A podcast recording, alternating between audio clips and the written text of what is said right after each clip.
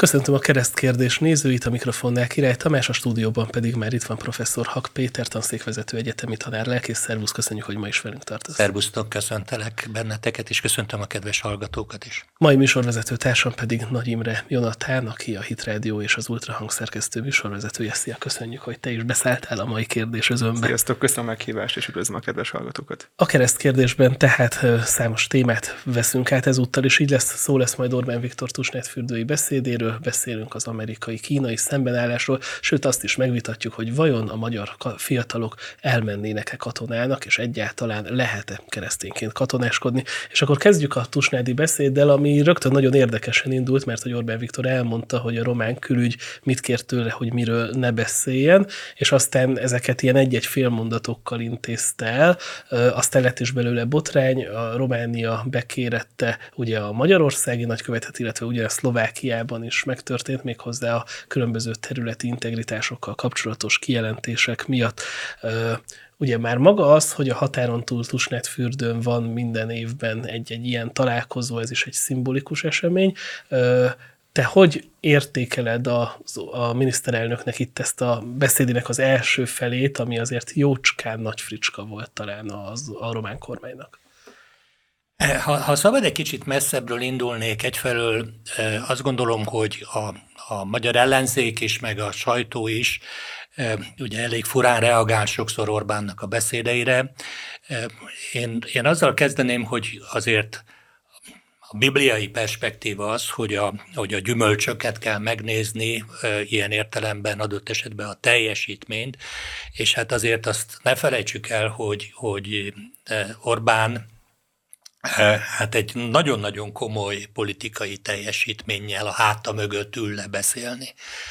Európában nincsen hozzámérhető politikus, Magyarországon pedig abszolút nincsen. Ugye gyakorlatilag a 1988 óta a politika élvonalában van, ugye nyert ez alatt az idő alatt, ha jól számolom, öt választást, túlélt három vereséget, abból kettő K.O. vereséget, én a 94-es választást tartom a legnagyobb vereségének, hogy akkor egy évvel előtte még 30% fölött volt a Fidesz támogatottsága, 94-ben pedig örültek, hogy bejutottak a parlamentbe.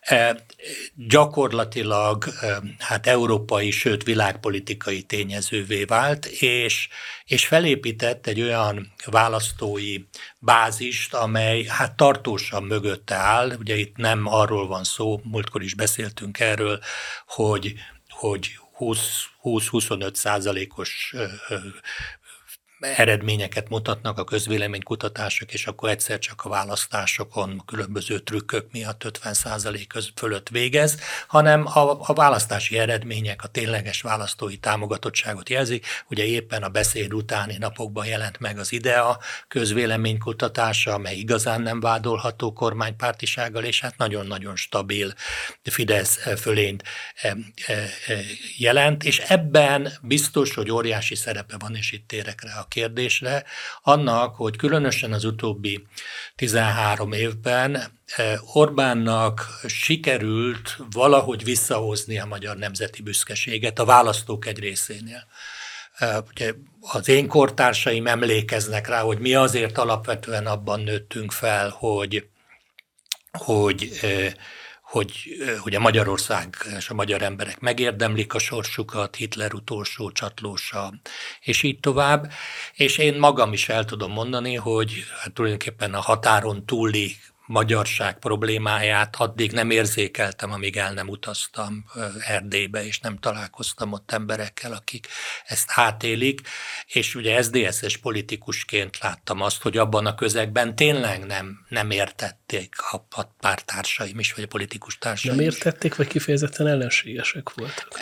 Ez, ez egy jó kérdés, nem tudom megítélni. Tehát nem, azt nem érzem, hogy kifejezetten ellenségesek voltak. A, igazából inkább azt mondanám, hogy tartottak tartottak a nacionalizmus megerősödésétől, mert úgy ítélték meg, hogy a magyar nacionalizmus az konfliktust hoz létre az országon belül is, meg ugye a romák és a zsidókkal szembeni eh, konfliktust, és illetőleg a szomszédokkal is konfliktust hoz létre. És hát ugye azért ez volt az alapkülönbség a 80-as évek végén, 90-es évek elején az MDF alapító nemzeti eh, ellenzék és az SZDSZ-t alapító demokratikus ellenzék között. Ugye az egyiknek főleg a nemzeti e, e, érzés volt az üzenet, a kritikájának a tárgya, tehát hogy azon az alapon kritizálták a Kádár rendszert, hogy, hogy nem tesz eleget a határon túlélő magyarokért. Ugye a demokratikus ellenzék pedig a szabadságjogok e, tiszteletben tartását akarta számon kérni ez most Orbánéknak sikerült megtenni azt, hogy, hogy újra felépítettek nemzeti büszkeséget, e, sajátos módon a futball is ehhez hozzájárult. Szerintem kevesen gondolták, amikor a Puskás stadion felépült, hogy azt valaha meg fogják tölteni, emlékszünk a kritikákra, hogy hát mennyire értelmetlen 70 ezres stadiont építeni, amikor 3-4 ezer ember járt akkoriban futballmeccsre. És hamarosan elvileg BL döntőt is fognak ott rendezni. Az, igen, ott, az akkor lenne nemzeti ügy, hogyha magyar csapat lenne. A Fradi a BL Ha vala, hát vagy a Kecskemét, vagy nem tudom kicsoda, vagy ne, nem akarok, de ugye akkor lenne nemzeti ügy, de valóban hát a nemzeti válogatott meccsére 200 ezer igénylés jelent, érkezett, amikor, amikor legutóbb volt ilyen nagy horderejű mérkőzés. Szóval gyakorlatilag hát látjuk azt, amit nem láttunk a 90-es évek elején se, hogy tömegek piros-fehér-zöld sálakban, a gyerekek arcukra festik a nemzeti színeket, és, és egyre több büszke magyar ember van, és, és ami, ami különösen fontos, az ugye a határon túli magyaroknak egy alapvető ö, ö, életérzés változása következett be. Ezt is, ezt, ezt is ugye tusványos ö, ö, bizonyítja, és az a politika, amit a Fidesz folytat, ami egyúttal hát több százezer szavazót szerzett magának a választásokra, és erre az ellenzéknek, ellenzéknek igazából nincsen megfelelő válasza. Tehát az ellenzék nem tud mit mondani a, a, a határon túl élő magyaroknak. Ugye ebben a tekintetben azt is sokan elfelejtik, hogy ugye Oroszország után Magyarország az az ország e, Európában, amiknek a legnagyobb határon túlon, túl élő kisebbsége van ugye a lakosság arányához képest, és szerintem Orbán e, ügyesen csinálta azt, hogy, hogy, hogy, hogy ezt a nemzetegyesítési gondolatot, amit az MDF is elindított, ugye Antal 90-ben 15 millió magyar miniszterelnökének mondta magát, hogy ezt ő e, tényleg politikai szintre emelte, ami szükségszerűen konfliktusokat eredményez a, a, a, azokkal az államokkal, amelyeknek a területén ezek a magyar kisebbségi csoportok élnek. Ugye ezek a konfliktusok korábban megvoltak Szerbiával is, most ott rendeződött a helyzet, folyamatosan megvoltak Romániával, ahol a legnagyobb létszámú magyar kisebbség él, megvannak Ukrajnával, ugye a nyelvtörvény ügyében ez a konfliktusnak az alapja, és mindig megvoltak Szlovákiával, a, a Mecsár időben is, Ficó időben is, aki most lehet, hogy, hogy, hogy új, új politikával lép újra színpadra.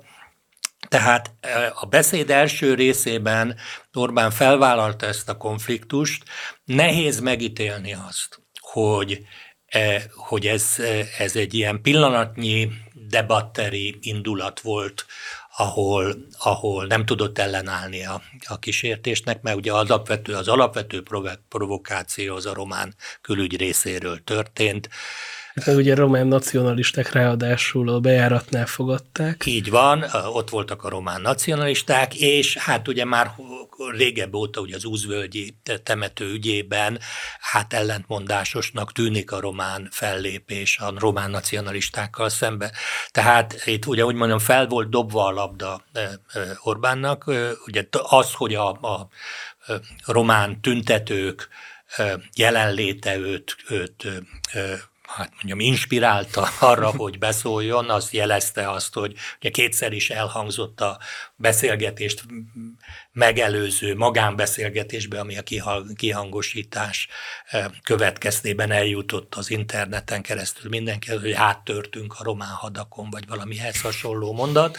Eh, eh, tehát, tehát itt azért fel volt a dobva a labda. Most az is kétségtelen, hogy ugye Orbán tusványosan tud olyan mondatokat mondani, amik, amik utána hát vitának a tárgyát képezik, vagy felháborodást, és amiknél szintén nem vagyok benne biztos, hogy ez jó ötlet volt. Ugye 2014-ben az illiberális demokrácia. Tavaly a, a kevert faj. Tavaly a, faj, igen, a kevert fajúság. Szóval ezeket utólag nagyon-nagyon nehéz megmagyarázni. Mert ez az illiberalizmus például azért akkor nagyon nagy felhördülést keltett, de azért az elmúlt évtizedben meg a, a, az a fajta liberális oldal, amit én nem is neveznék annyira liberálisnak, az meg így, mintha definiálta volna az Orbán fajta liberalizmussal szembeállított illiberalizmus. Fogalmat teremtett Orbán. Hát teremtett egy fogalmat, tehát magára ragazdott egy, egy matricát, egy olyan bélyeget, ami, ami ami nem feltétlenül szerencsés, mert ugye tulajdonképpen a, a szabadság tagadásának a, a, az üzenete van, ugye ezért van az, hogy, hogy, hogy ugye Orbán egyébként a magyar történelem egyik legismertebb politikusává vált, tehát őt a világszerte ismerik. Ugye Izraelben a tüntetéseken az ő a iráni vallási vezető, meg, meg a, hiszem Putyin, meg Orbán volt a, a, a reformok ellen tüntetőknek a három mumusa, amivel ijeszgették. az a magyarországi tüntetésekről. Vagy. Igen. Igen, tehát e, ugye ezek, ezek a, e, e, ez, ezzel Orbán hát belépett a politikai mezőbe. Nehéz megmagyarázni igazából, hogy mit jelent az illiberalizmus, mert ha azt mondjuk, hogy, hogy, hogy hogy a demokráciának nem csak liberális, hanem van közösségen alapuló keresztényi alapja, amit most kifejtett egyébként a mostani beszédben az alaptörvény és az európai liberális alkotmányok közötti különbségben, amivel lehet vitatkozni, de ez egy logikus érvelés és, és, és védhető érvelés.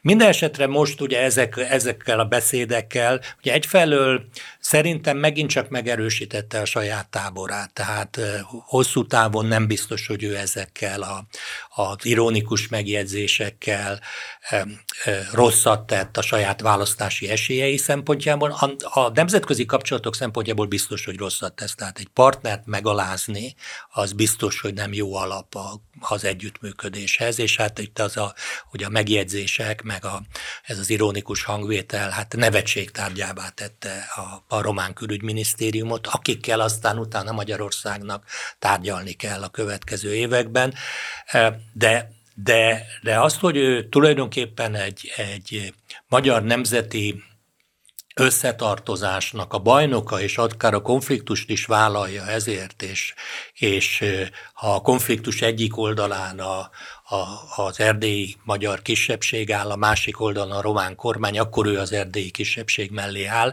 Ez lehet, hogy hosszú távon megint csak inkább ő neki fog használni, mint, a, mint a, az ellenfeleinek.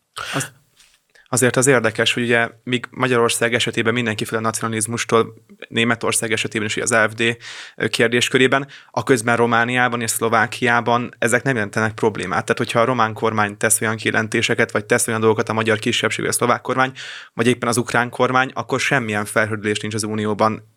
Minek köszönhető ez a kettős mérce? Ugye szerintem alapvetően annak, amit egyébként Orbán is kifejtett, hogy, hogy az Unió ugyan a, különböző dokumentumokban szerepel a kisebbségvédelem kérdése, de a nemzeti kisebbségeket az Unió nem, nem kívánja komolyan védeni. Tehát ők az individumok demokráciáról beszélnek, kisebbségi alapon fai kisebbségeket, meg akarnak védeni ugye életmódbeli kisebbségeket, szexuális preferencia alapján kisebbségeket, azokat minden erővel meg akarják védeni, az Európai Bíróság gig men, mennek ügyek, hogy megvédjék, ugye a magyar oktatási, vagy a gyermekvédelmi törvény ügye is oda kerül, de a nemzeti kisebbségek ügyében ugye a Minority Safe Pack nek az ügyének az Európai Uniós kezelése mutatja, hogy ez igazából nem érdekli az Európai Uniót, és ezt a románok és a szlovákok nagyon jól látják, és az ukránok is. Tehát az ukránok, az ukránokat nagyobb lelkesedéssel várják az Európai Unióban, mint a szerbeket, akik nem tudom mióta szeretnének már csatlakozni, ugyanígy Macedónia szeretne csatlakozni, eh, de de őnáluk, őnáluk ugye ezeket a kérdéseket nagyon komolyan veszik, az ukránoknál nem, e, és hát gyakorlatilag tényleg ez eredményezi azt, hogy ez a kettős mérce működik, e, e, nem szeret megjegyzem, hát ugyanez a probléma ugye Oroszország esetében is, hogy ő miért akar az Ukrajnában élő 9 millió orosz érdekében bármit is tenni, és milyen jogon sérti ugye Ukrajnának a szuverenitását. Ebben persze belejátszik az is, hogy hogy az uniós nagy országoknak is vannak problémái a nemzeti kisebbségekkel, ugye a spanyoloknak, a baszkokkal és a katalánokkal. A franciáknak már francia... nincsenek. De vannak, hát azért Korzikán még vannak problémáik, tehát hogy a Korzikán is szeretne független lenni e, e, e, ugye Franciaországtól, tehát, tehát ugye ezek, ezekben, a, ezekben a kérdésekben ugye a a briteknek, ugye a skótokkal, írekkel. Szóval ezekben a kérdésekben nehéz, ugye az angolban mondják, ez az uphill battle, tehát hogy a hegyre fölfelé kell harcolni a magyar kormányzatnak, meg a magyar politikának, amikor Európában el akarja fogadtatni ezeket a kérdéseket. De ugye visszatérve az alapproblémára, hogy, hogy biztos, hogy diplomáciai kereteket túllépett, biztos, hogy, hogy nem ő kezdte a, a pofockodás, de ő adta a nagyobb pofon, a látványosabbat, és, és az is biztos, hogy ez rövid távon nem fog használni az együttműködésnek. Annál is inkább, mert hogyha megnézzük a beszédnek a többi részét, a, abban nem volt Romániát érintő kedvezőtlen elem egyetlen sem. Sőt, a beszéd előtt találkozott a román miniszterelnökkel, és kiírta a Facebookjára, hogy egy új barátság kezdete. Így van, pontosan, és ezt a beszédben is megemlítette, hogy ez a 20. miniszterelnök, akivel találkozik, és bízik benne, hogy talán jobb, de ez is azért inkább egy kicsit a románokat megalázó formában történt. Minden esetre, minden esetre úgy tűnik, hogy a, hogy a román külügyminisztériumnak a demarsa az, az nem volt feltétlenül indokolt.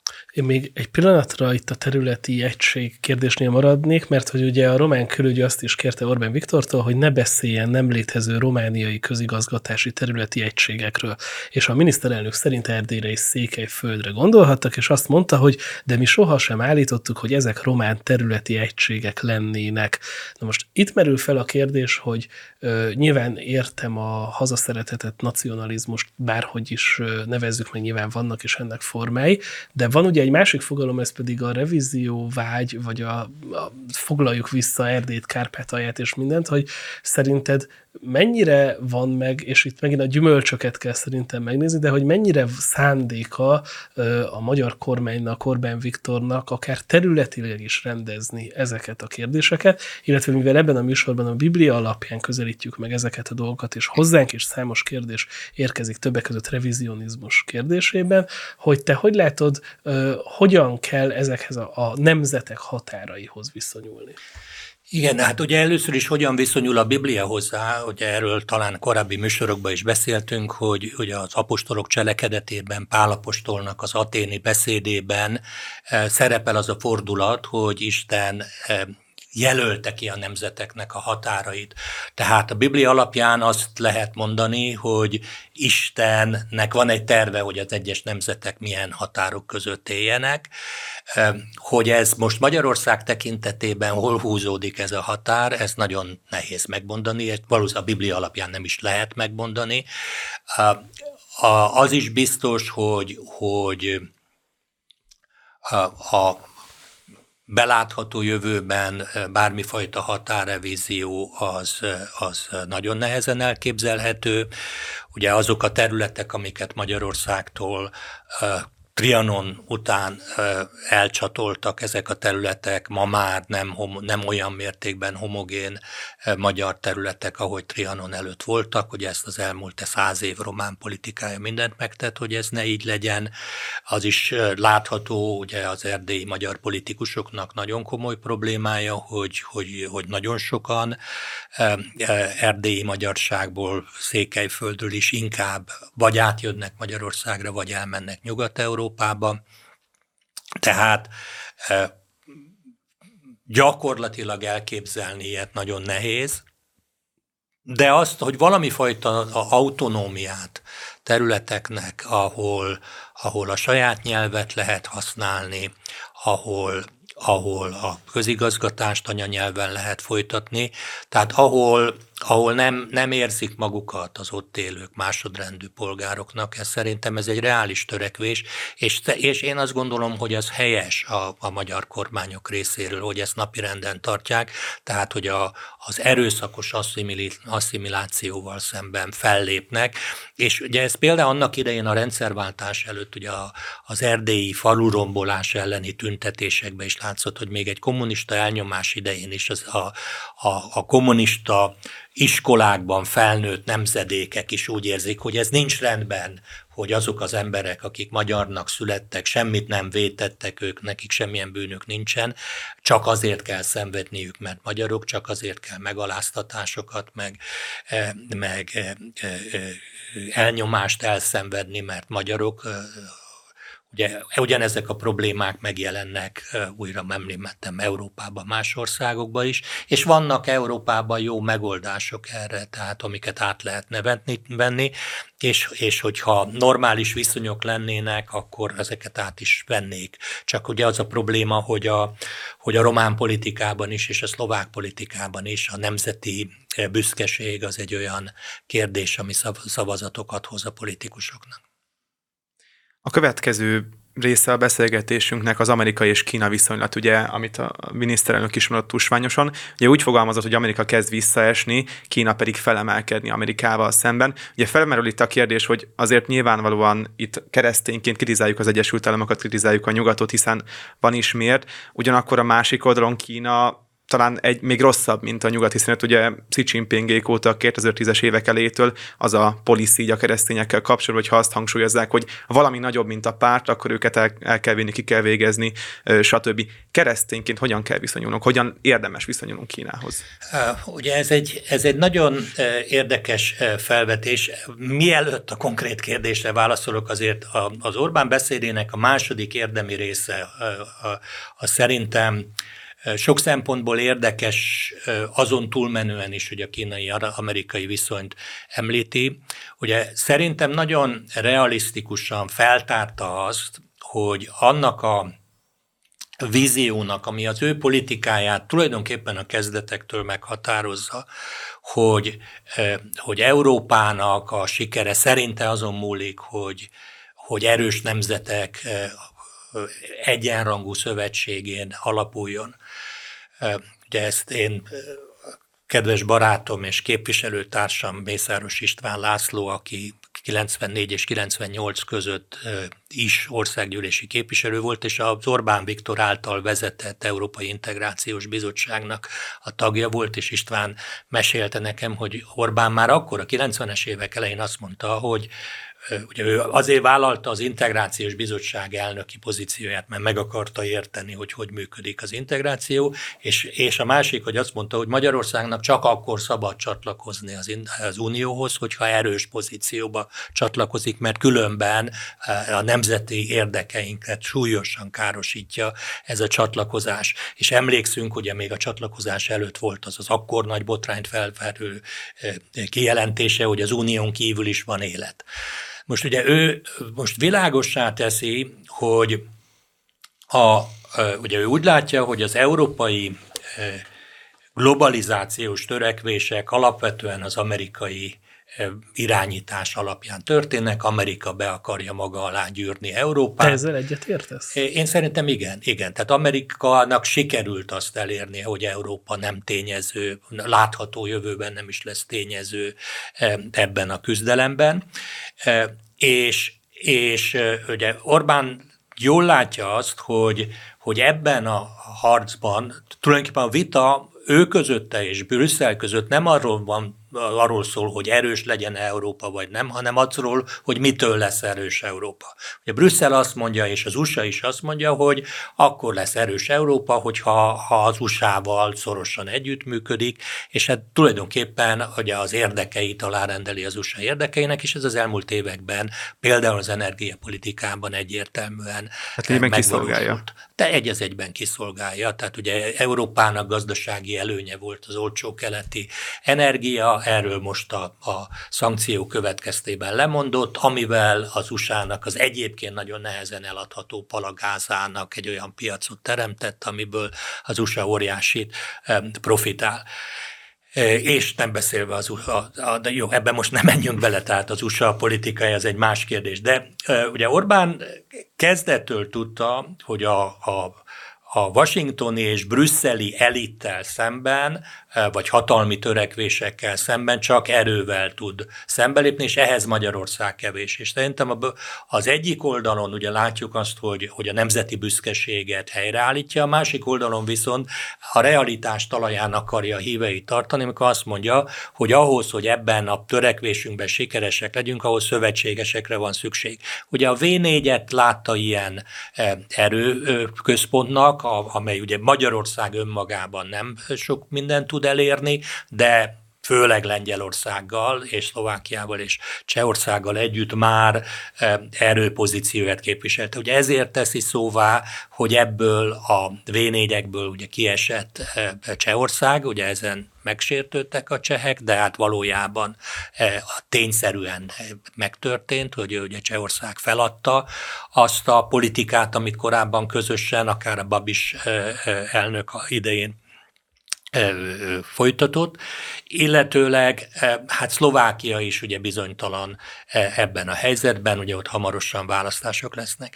Ugye a másik nagy tényező, amiben, amiben amire ben Orbán bízik, és vagy amire számít, inkább ezt mondom, az, hogy a nemzetközi politikában a hozzá hasonló gondolkodású nemzeti konzervatív politikusoknak a győzelme. Ugye ebből a szempontból nagy csalódás volt 2020-ban Trump veresége, és hát tulajdonképpen éppen vasárnapig bezárólag egy viszonylag nagy csalódás sorozat történt, mert több helyen nagyon ígéretesnek nézett ki a, a nemzeti alapú jobboldali kormány, politikai pártoknak a választás előtti helyzete, a közvéleménykutatók. Most legutóbb Spanyolországban, ugye a közvéleménykutatók döntő többsége sima győzelmet jósolt a, a néppártnak, 咳。Kisebbségük azt mondta, hogy a, a vox együtt lesz többségük, és szinte senki nem számított arra, hogy, hogy akár maradhat a szocialista kormány is.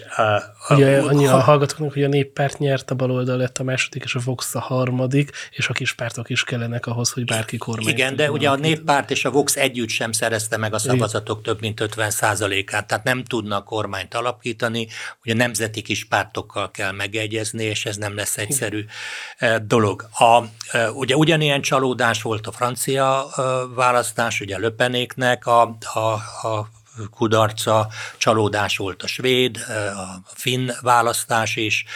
Bizonyos értelemben az olasz választás az egy pozitív fejleménynek. Giorgia Meloni a csalódás. Utána, de utána Meloni maga a csalódás. Tehát tulajdonképpen, és hát ugye most a újabb reménység, hogy 2024-ben esetleg Trump visszajön.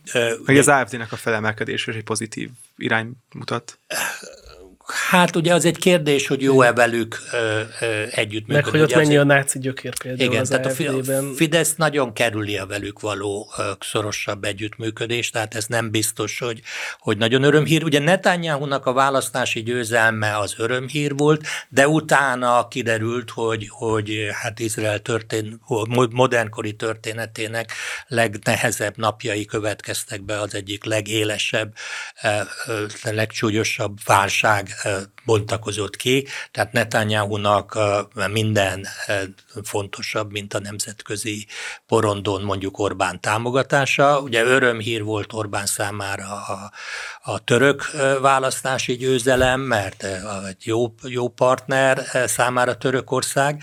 Most ugye visszatérve az alapkérdésre, ugye hát azt is világossá tette, hogy Magyarországnak nem igazán érdeke az, hogy, hogy egy központú legyen a világhatalom.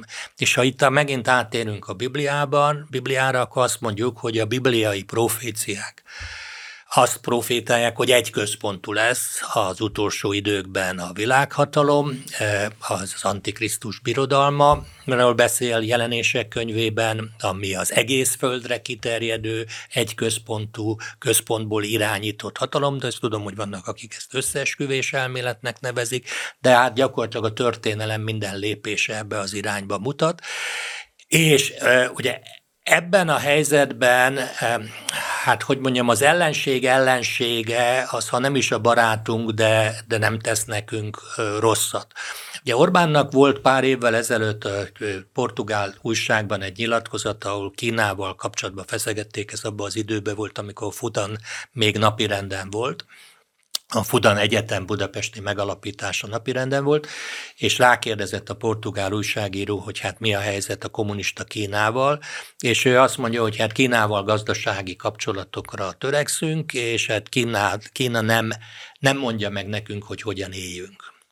Tehát a kínai kormányzat biztos, hogy nem szimpatikus, keresztényi alapon biztos, hogy elutasítandó, mint ahogy a, a, ugye az Erdogán féle török ö, ö, iszlamisták sem keresztényi alapon támogatható pártok, de ellentúcsúly tudnak képezni, és ugye ezért mind a török beruházások Magyarországon, mind a kínai beruházások Magyarországon, és hát korábban az orosz, ugye az ott a, a Paks paksi bővítés kapcsán.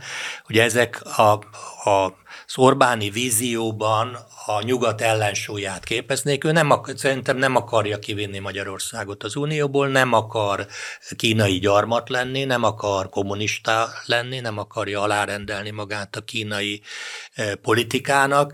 Egy dologban azért alárendeli Tajvan ügyében, ugye korábban a Fidesz nagyon markánsan Tajvan párti volt, az jelenlegi Orbán kormány Tajvannal kapcsolatban nagyon-nagyon tartózkodó, nem tesz semmi olyan lépést, ami a kínai kommunista kormányt irritálná. Ez járhat a történelem, történelmi helyzet megváltozásával, vagy a fideszes politikusok érésével, tehát hogy van egy ilyen mondás, hogy az akkor volt, most meg most van, és hogy más a mostani helyzet, vagy ez kizárólag ilyen érdekjáték? Szóval én azt látom, hogy a, hogy a helyzet változik, tehát hogy sokszor számon kérik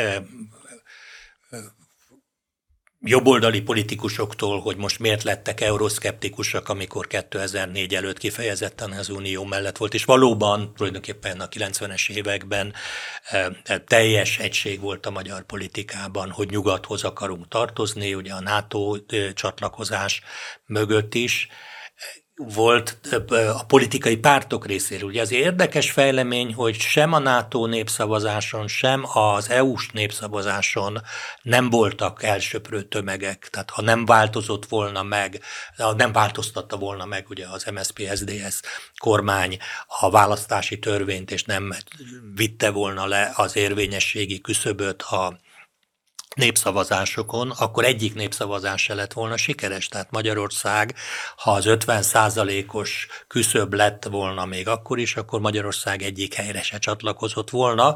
Mondjuk ez egy fura felvetés, mert ha lett volna, akkor nyilván nagyobb kampányt folytat mindenki, de a lényeg az, hogy a választók nem özönlöttek az urnákhoz, hogy már pedig mi a NATO-hoz és Európához akarunk csatlakozni, ami egyébként tulajdonképpen a magyar történelmi tapasztalatok diktálja, ugye mindenki átlátta azt, hogy, hogy a NATO-nak nem nekünk ránk van szüksége, hogy, hogy megerősödjön, hanem arra van szüksége, hogy, hogy Jugoszláviával szemben felvonuló terület legyen. A Taszári légibázis volt a, a NATO csatlakozásnak az egyetlen racionális oka, semmilyen más kritériumnak a magyar hadsereg nem felelt meg, meg a magyar gazdaság sem. De de e, ezzel együtt hát mindenkiben volt egy olyan érzés, hogy ez rosszul alakulhat. Ugyanakkor azt is látjuk, hogy a, az USA-nak a jelenlegi politikája nagyon más, mint a 90-es évek elején volt, és az USA-nak a, és az Európai Uniónak a jelenlegi politikája is nagyon más, mint amikor Magyarország csatlakozott. 2004-ben én korábban is mondtam ezt, hogy szerintem Magyarország 2004-ben nem ahhoz az unióhoz csatlakozott, amelyikkel most szemben áll, és nem az a NATO, nem az az USA volt a Magyarországnak az eredeti támogatója és szövetségese, amelyik, amelyik most, hogy a Biden és előtte már az Obama kormány idején volt. Említetted az egy világrendet, hogy ugye egy központi világ lesz a, az időknek a végezetén. Ugye itt felmerül a kérdés, hogy ahogy a miniszterelnök is említette, hogy Kína jön fel, az USA meggyengül, um, nem lehetséges az, hogy ez az egy központi kormány, ez Kínában lesz? De lehetséges, ez ugye az idő. Én kevésbé látom valószínűnek, de nem kizárható. A, és hát nyilván ebben az elemzésben azért némileg hiányzik az, hogy azért van egy harmadik pólus is, azért India is elég markánsan jön fel. De ide Indiának vannak világhatalmi ambíciói, vagy ő egy regionális hatalom akar lenni, meg valahogy túl akarja Ugye, élni? Ez, ez egy jó kérdés, de szerintem ezek az ambíciók nem statikusak, tehát hm. ezek menet közben jönnek, ahogy a magyar mondás mondja, hogy evés közben jön meg az étvágy, tehát eh, az, az világos, hogy, hogy mind gazdaságilag, mind lakosság szám alapján, ugye India most már meghaladja, gazdaságilag nem, de lakosság számba meghaladja Kína lakosságát is, tehát egy nagyon-nagyon dinamikusan növekvő ország, és, és, és lehet, hogy egy ponton túl ugye kénytelen lesz világhatalmi pozíciókat is szerezni. Minden esetre, hogy mondjam, a bibliai időszámításban addig jó, amíg nincs egy központi hatalom, tehát addig van időnk, ezt jelzi, és amikor ez megszűnik, és csak egy központi hatalom lesz, amely úgymond békét és biztonságot teremt a világon, akkor ugye azt mondja a Biblia, hogy amikor azt mondják, hogy béke és biztonság, akkor jön el a veszedelem az emberekre. Tehát ebben a tekintetben hát a, a fékek és az ellensúlyok geopolitikai rendszerében az jó dolog, hogyha a szuperhatalomnak van ellensúlya, mert az bizonyos mértékig önmérsékletre inti, és, és én úgy látom, hogy Orbán eh, politikájának megint mondom, 30 évre visszamenően ennek a politikának az a része, hogy, hogy, hogy a brüsszeli és a washingtoni pozíciókban engedünk mindabba, amiben az érdekeink ezt diktálják, de ugyanakkor próbálunk ellensúlyt teremteni, hogy a magyar gazdaság az ne csak a nyugat-európai befektetéseken alapuljon, hanem legyen török, legyen ugye, közép-ázsiai, tehát ugye ez a a türk nemzeti tanács, vagy nem tudom, hogy hívják ezt az intézményt, ez is erre irányul. Hogy, több lábon álljon Magyarország. Hogy több, lá, így van, több lábon álljon, és, és úgy látom, hogy nyilván drukkolt korábban annak a magyar politika, hogy esetleg Oroszország eh, eh, legyen valamilyen ellensúly. Eh, én nem gondolom azt, hogy, hogy azok reálisak, azok a feltevések, és az elmúlt másfél év is ez bizonyítja, hogy Oroszország le akarná rohanni Nyugat-Európát, tehát ezt erre kicsi a valószínűség, hogy az egykori Szovjetuniót vissza akarja állítani. De, de hogy Oroszország erős maradjon, az annak volt, ahhoz kapcsolódtak érdekek, de ezek ugye ez, ez a hajó most már elment, Oroszország nyilvánvalóan meggyengül, még ha nem is veszíti el a háborút, de meggyengül, meggyengül ebben a háborúban, és hát nyilvánvalóan, hogy Orbán is reálisan most már Oroszországot harmadik pólusként nem említette meg, öt évvel ezelőtt biztos, hogy ebbe a felsorolásba meg kellett volna említeni, most már egyértelműen nem. De én azt gondolom, hogy a, a, hogy a Biblia arról beszél, hogy, hogy, hogy az Antikrisztus eljöveteléig még van, amelyik azt visszatartja, hogy ez az egyházra vonatkozik, és ugye ez utal arra, hogy az egyháznak a feladata ugye az Antikrisztus visszaszorítása. És bibliai szempontból szerintem azért az egy fontos megállapítás. Az Ószövetségben is vannak ilyen történetek, amikor amikor Izrael számára a szabadulást azt hozta, hogy két ellensége egymásra támadt, és, és így nem volt idejük velük, vele foglalkozni, és ez könnyebbséget jelentett Izraelnek, vagy ima meghallgatást, hogy az ellenségek egymással álltak össze. Ami szerintem fontos, hogy, hogy bibliai alapon Sajnos nem lehet azt mondani, amiben én még a 80-as, 90-es években is hittem, hogy Amerika a kereszténység helyreállítója, tehát hogy itt a jó és a rossz küzdelme van. Ugye valakivel beszélgettem a minap, és mondta, hogy hát Orbán nagyon-nagyon leegyszerűsítette a beszédében a valóságot. Ez kétségtelen, hogy nagyon leegyszerűsítette, de ahhoz képest, amit egyébként az ellenfelei mondanak, hogy itt a jó és a rossz küzdelme az ajlik, és az egyik oldalon áll és Európa, aki a, aki a, a, a szeplőtlen és hibátlan jót képviselés, ezzel szemben a gonosz eh, Kína és Oroszország. Eh, ez, ez, ez bibliai alapon ez így nem teljesen alátámasztható. Biztos, hogy Amerikában jóval nagyobb szabadsága van a keresztényeknek, mint Kínában, eh, de hogy Amerika egy szeplőtlen, bibliai alapon álló keresztény ország lenne, azt nagyon nehéz most már elmondani. Nem, és érdemes talán ilyen természet fölöttivel felruházni a, nem, a nemzetállamokat, meg az országokat nem, hiszen annak csalódás a vége, ha mondjuk azt mondjuk Trumpra vagy Bidenre, hogy a megtestesült jó. Így van, így van, és, és ugye azt, azt is látjuk egyébként bibliai alapon, azért azt lehet látni, hogy a, a, a, mind a politikai, mind a katonai, mind a gazdasági konfliktusok mögött vannak szellemi erők. Ugye a zsidókhoz írt levél azt mondja, hogy minden, ami látható, az a láthatatlanból áll elő.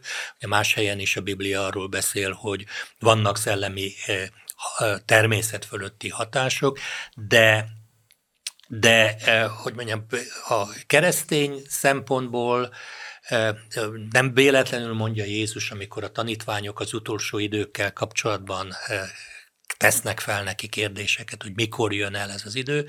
Ugye a válaszának egy fontos eleme, azt mondja, hogy figyeljetek, vigyázzatok és imádkozzatok. Ugye a figyelés az azt jelenti, hogy, hogy nem rögtön reagálunk. Ugye ebből a szempontból a, a, a modern kommunikáció az nagyon nagy csapdát jelent, hogyha azonnal nem mondasz ki valamit valamiről, akkor akkor már nem lesz releváns, amit mondasz. Ugye a Biblia arra tanít bennünket, hogy legyünk eh, gyorsak a hallásra és késedelmesek a szólásra. Ez, ennek ez a, a eh, Twitter, TikTok, eh, Insta, Facebook millió ez nem használ, mert mire végig gondoljuk, már nem téma ezeken a platformokon, de keresztényként meg lehet, hogy nem olyan nagy baj, hogyha az ember egy kicsit kimarad. Bár én azt látom, hogy egyre több embert érdekel az, hogy, hogy mit mond a jövőről a Biblia, és, és hogy ez a, a, a, a jövőben hol tartunk az úton, ez az igazi nagy kérdés, és ebben a tekintetben ugye ezért Kínának, tehát az, hogy az USA-nak van ellensúlya, és ezt én, én nem tudom eldönteni, mert nem, nem ismerem annyira az adatokat, hogy,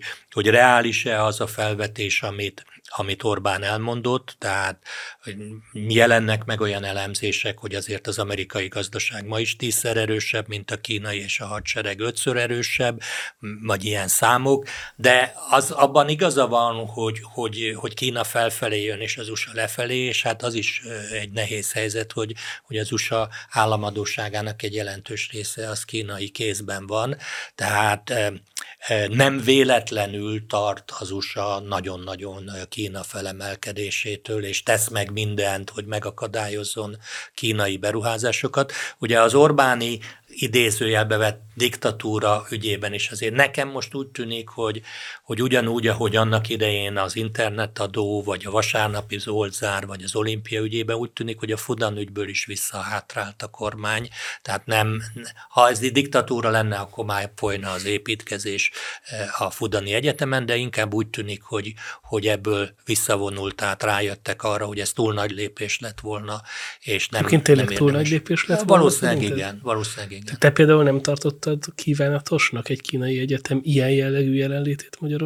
Igen, én ezt nem tartottam volna kívánatosnak, semmilyen tehát ennek nagyon-nagyon komoly hátrányai lettek volna, és, és ugye látjuk azt, hogy, hogy ugye a nyugat, hogy a kínai beruházásokat nagyon nagy fenntartással kezeli. Ugye a magyar külpolitikához hasonló külpolitikát folytat egyébként Izrael.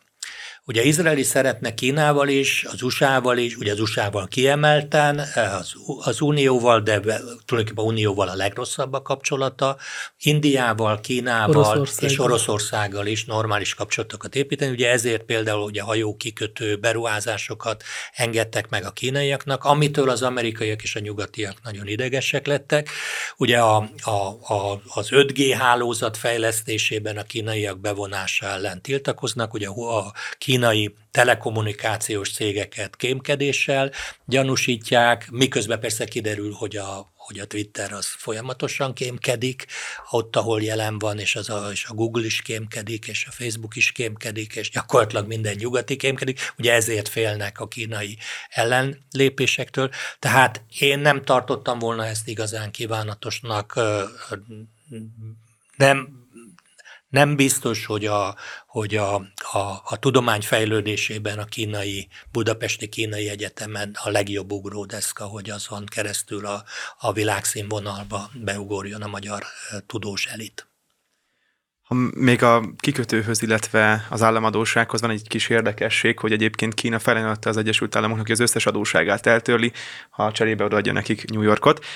A következő témánk pedig a a fiataloknak a háborúba vonulási kedve igazából. A Publikus Intézet legújabb felmerésében az 50 év alatti magyarokat kérdezték arról, hogy egy beérkező támadás esetén milyen szeretnének-e bevonulni, meg szeretnék-e védeni a hazájukat, és a, a megkérdezettek kétharmada azt mondta, hogy nem vonulna be és nem védené meg a hazáját önként. Felmerül a kérdés, hogy mi az oka annak, hogy a fiatalok ennyire szenvedélytelenek maradnak a hazájuk iránt? Hát ugye ez a, a, én azt gondolom, hogy alapvetően a globális kultúra, tehát a, a, a globális kultúrában a nemzeti büszkeségnek nincsen piaca, tehát nem az, az, az emberek nem ebben a globális kultúrában nem akarnak nemzetiek lenni. Tehát persze megjelenik a divatban a, a matyóhimzés, de azért nem látjuk, hogy tömegével matyóhimzéses ruhába járnának az emberek, vagy népviseletbe, nyugaton sem és Magyarországon sem. És, és ugye azért ne felejtsük el, hogy, hogy ugye a magyar katonaságnak van egy mitosza, ugye a hősies huszád mitosz, de hát tulajdonképpen az évszázadokon keresztül a magyar hadsereg a segédcsapata volt más más hadseregeknek, tehát ugye gyakorlatilag a török, a török azt mondom, 500 év óta, ugye már a törököt sem tudta önállóan a magyar hadsereg kiűzni, tehát ahhoz a, a nyugati segítség kellett, utána ugye az, a, a monarchia hadseregének volt része, tehát ilyen értelemben ugye ez a hazafajta büszkeség, amit a, a katonaság akár az USA-ban, akár hát főleg Izraelben jelent, ez Magyarországon nincsen benne kultúrában. Ugye én még voltam katona a kommunizmus idején, ugye kötelező katonai szolgálatra ment, kellett bevonulnunk egy évre, gyakorlatilag hát ott belülről jól látható volt, hogy a, a, ennek a hadseregnek komoly harci ereje nincsen, tehát csak gyakorlatilag ugye pár napra kell visszafeltartóztatni az ellenséget addig, amíg a szovjetek összeszedik magukat, és, és a, ugye én Kalocsán voltam, ott mellette volt egy szovjet helikopteres deszant egység, tehát ott azért valamennyire láttuk, meg táborfalván is volt, hogy a szomszédban a szovjetek gyakorlatoztak, szóval az egy minőségileg más színvonal volt, mint a magyar honvédség. Ugyanakkor, ugyanakkor azért azt is lehet látni, és ezt most nagyon tragikus módon éppen a, a, az orosz-okrán konfliktus mutatja, hogy az az illúzió, amire hivatkoztak itt Magyarországon akkor, amikor a kötelező katonai szolgálatot bevezették, hogy hát gyakorlatilag a, a katonákra a modern hadviselésben nincs szükségi technológiai alapon dől el, és hát ezt ugye ezt látszólag igazolta az iraki háború, ugye az első iraki háború is, és a második is, hogy, hogy technológiai fölényel hát napok alatt legyőztek nagy hadseregeket is. De, de jelenleg például az orosz-ukrán konfliktus azt mutatja, hogy, hogy, hogy a technológia az nem oldja meg a problémákat katonák nélkül, és, és, és az a gondolat, hogy Magyarországnak szüksége van olyan hadseregnek, amelyik hát amíg a szövetségek nem szövetségesek nem e, e, sietnek a segítségünkre, meg tudja védeni az ország területét, az szerintem egy reálpolitika. És ugye ebben a reálpolitikában benne van az, amiről múltkor beszéltünk, e, egy korábbi fordulóban, amikor ugye az oroszok esetleges háborús vereségéről, tehát az a, az a vízió, amit bizonyos amerikai és nyugat-európai politikusok, véleményformáló katonai vezetők táplálnak, hogy, hogy teljesen kiűzni Oroszországot az megszállt Ukrán, Ukrajna területéről, és, és véglegetesen meg, meggyengíteni Putyint és Puccsal, vagy valamilyen módon eltávolítani. Ugye az múltkor láttam az egyik újságban, egy angol elemzi azt mondja, hogy hát teljesen irreálisak azok a félelmek, hogy mi lesz, hogyha ha Oroszország összeomlik. Én nem tudom, hogy ez milyen alapon, milyen alapon állítja. A, a realitás az, hogy, hogy akár a libiai eh, rendszer összeomlása, akár Irak, akár Szíria részleges összeomlása, az a diktatúránál összehasonlíthatatlan rosszabb helyzeteket teremtene, és egy olyan Oroszország, amely különböző tagköztársaságokra bomlik fel, és különféle e, oligarchák, meg, meg magánhadseregek, meg, meg nemzeti hadseregek jutnak hozzá atomfegyverekhez, és próbálnak egymással területi e, területet szerezni, azok sokkal, de sokkal nagyobb veszélyt jelentenek Európára, mint egy, mint egy központosított e, akár Putyin, akár más hozzá hasonló erős vezető alatt áll Oroszország. Hát a nyugat nagyon szerette azt az időszakot, amikor Jelcin alatt Oroszország gyenge volt, de hát gyakorlatilag Oroszország kifosztása történt azokban az években, hogy az oligarchák felemelkedése, akik a mai napig is élvezik ezeket a vagyonokat, és Putyin tudta Oroszországot visszavinni egy bizonyos normalitás szintjére. Én jól emlékszem azokban az időkben, Jelcin idejében kellett utaznom kelet, keletre, de minden utazás szervező azt mondta, hogy a véletlenül sem Moszkván keresztül menjünk, mert, mert teljes anarchia van, tehát hiába van meg a repülőjegyünk, lehet, hogy a repülőtéren közlik, hogy, hogy törölték a járatot, illetve azt, hogy valaki más ült be a helyünkre, mert ott valaki készpénzért megveszi e, az eladott jegyeket is, tehát teljes anarchia, teljes kiszámíthatatlanság. Na most e, egy ilyen e, káosz helyzet, és ugye ebben, ebben ugye Ukrajna jövője is nagyon kérdéses, mert, mert az, az nagyon nehezen, nehéz elképzelni, hogy az a több millió ukrán, akik most elmentek Nyugat-Európába, azok mind visszamennének, és együtt állítanák helyre Ukrajnát. Tehát Ukrajna gyakorlatilag a belátható jövőben nagyon-nagyon-nagyon súlyos helyzetben lesz, és ki tudja, hogy kik kerülnek ott hatalomra, és, és kik veszik át a, a, a, akár Zelenszkijéktől a hatalmat, és hogy azokkal szemben az, azok kikkel szemben akarnak fellépni. Tehát ilyen értelemben ez egy, ez egy kihívás szerintem a magyar kormánynak, ahogy, és azt gondolom, hogy ezt valószínűleg meg kell tennie, hogy, hogy, hogy a hazavédelmének kérdésére valahogy rávezetni, de az is biztos, hogy, hogy ebben az ügyben is a békés megoldás a főterekvés, mert nem, nem érdemes azt vizionálnunk, hogy itt az utcákon háborúk zajlanak. Néhány percünk marad, de egy utolsó kérdést még mindenképp beszúrnék, ez pedig tőlünk is kérdezik fiatalok, hogy ha megtámadják a hazánkat, akkor menjünk-e megvédeni, hogy mi a keresztényi kötelességünk, és ugye itt van Ukrajnának a helyzete például, ahol ugye hát ez zajlik a valóságban is, hogy például mi a helyzet akkor, amikor az ember nem is feltétlenül ért egyet azzal a politikai rendszerrel, ami hadba hívja az embert, vagy mi van, ha azt látja, hogy egy olyan háborúba hívják, ami alapvetően akár egy öngyilkos küldetés, küldetés, hogy nekünk keresztényként nyilván kötelességünk megvédeni a hazánkat, gondolom, de milyen szempontokat kell mérlegelni? Ugye keresztényként elsődleges kötelezettségünk az életvédelme, tehát hogy az életeket megvédeni. A, azért, megmondom őszintén, azért nem szeretem a hipotetikus kérdéseket, mert, mert különböző helyzetekben különböző Minden helyzet más és más. Így van. Ugye most nagyon leegyszerűsítve, tényleg az idő rövidségére tekintettel is. Ugye a Bibliában látjuk azt, hogy a, a, a világkorszaknak a végén a, a az Egyesült Nemzetek felvonulnak Izraellel szemben, ez nagy valószínűséggel már az egyház elragadtatása után történik, azért, mert úgy ítélik meg, hogy Izrael az, amelyik ma még a, akkor még a béke útjában áll, ezért a világ minden nemzete felvonul.